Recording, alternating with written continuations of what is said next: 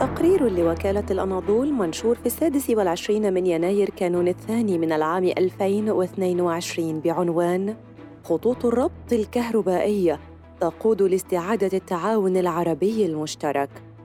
تسارعت اتفاقيات الربط الكهربائي بين الدول العربية، فالعراق وقع اتفاقية مع السعودية وبعدها أبرم لبنان والأردن والنظام السوري واحدة مشابهة. ما ينعكس ايجابا على استعادة التعاون العربي المشترك من بوابة خطوط الطاقة. يسعى العراق إلى تعدد مصادر استيراد الكهرباء بعد أن كان يعتمد على إيران وحدها خلال السنوات الماضية وكذا وقود الغاز لتغذية محطات الطاقة المحلية. قد تكون هذه الاتفاقية بوابة مهمة لتحقيق مزيد من التقارب السياسي بين بغداد والرياض على حساب طهران. خاصة في ظل المطالب المتزايدة في العراق بوقف التدخلات الإيرانية كما يرى مراقبون. امتدت شبكة الربط الكهربائي العربي بتوقيع كل من لبنان والأردن والنظام السوري اتفاقية ربط تحصل بيروت بموجبها على 250 ميجا وات في الساعة من الأردن. تسير هذه الاتفاقيات بشكل متسارع منذ العام الماضي فيما يبدو أن النظام السوري سيكون أحد أكبر المستفيدين منها من خلال استعادة علاقاته ولو جزئيا مع عدد من الأنظمة العربية. عقدت عدة لقاءات منفصلة مؤخرا بين ممثلين عن النظام السوري ونظرائهم في كل من لبنان والأردن والإمارات بعد قطيعة استمرت قرابة عقد. قد يفتح هذا الاستئناف في العلاقات مرحلة جديدة من علاقات أكبر بين النظام السوري ودول عربية أخرى وفق اتفاقيات أبعد من الربط الكهربائي.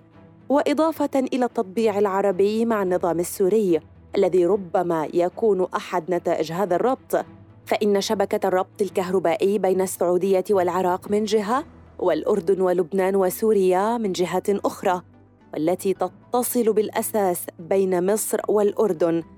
نجحت بشكل أو بآخر فيما لم تنجح به السياسة عبر انعكاسها ايجابا على زيادة التعاون العربي المشترك.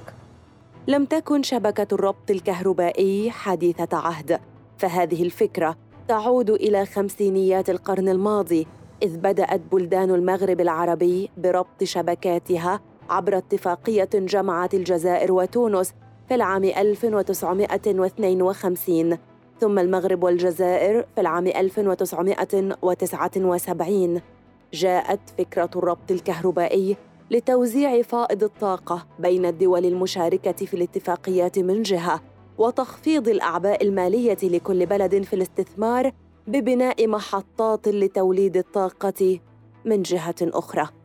بدأ المشروع ربطاً خماسياً بين مصر والعراق والأردن وسوريا وتركيا ثم انضم إليه لبنان لاحقا عن طريق ربطه بسوريا ليصبح الربط سداسيا ثم تنضم ليبيا وفلسطين ليصبح ثمانيا. في العام 1998 تم تنفيذ ربط للكهرباء بين كل من مصر وليبيا خط للربط بين مصر والأردن ثم الأردن مع سوريا. في العام 2001 تبعه لبنان مع سوريا. 2009 وفلسطين مع كل من الأردن ومصر في العام ذاته. وفق بيانات الصندوق العربي للإنماء الاقتصادي فإن كافة مشاريع الربط الكهربائي قد نفذت فعلياً. في المقابل لا تتوفر بيانات رسمية حول واقع الشبكات في العام الحالي والخطوط الفعالة من غير المستغلة. أما فيما يتعلق بتركيا فإنه نظرا للظروف السياسية السائدة بالمنطقة. بعد العام 2010 لم يتم تشغيل مشروع الربط الكهربائي بين الشبكتين السورية والتركية على الرغم من اكتمال الأعمال المشمولة فيها. وبين دول الخليج فإن الألفية الحالية شهدت جهودا على مستوى مجلس التعاون الخليجي.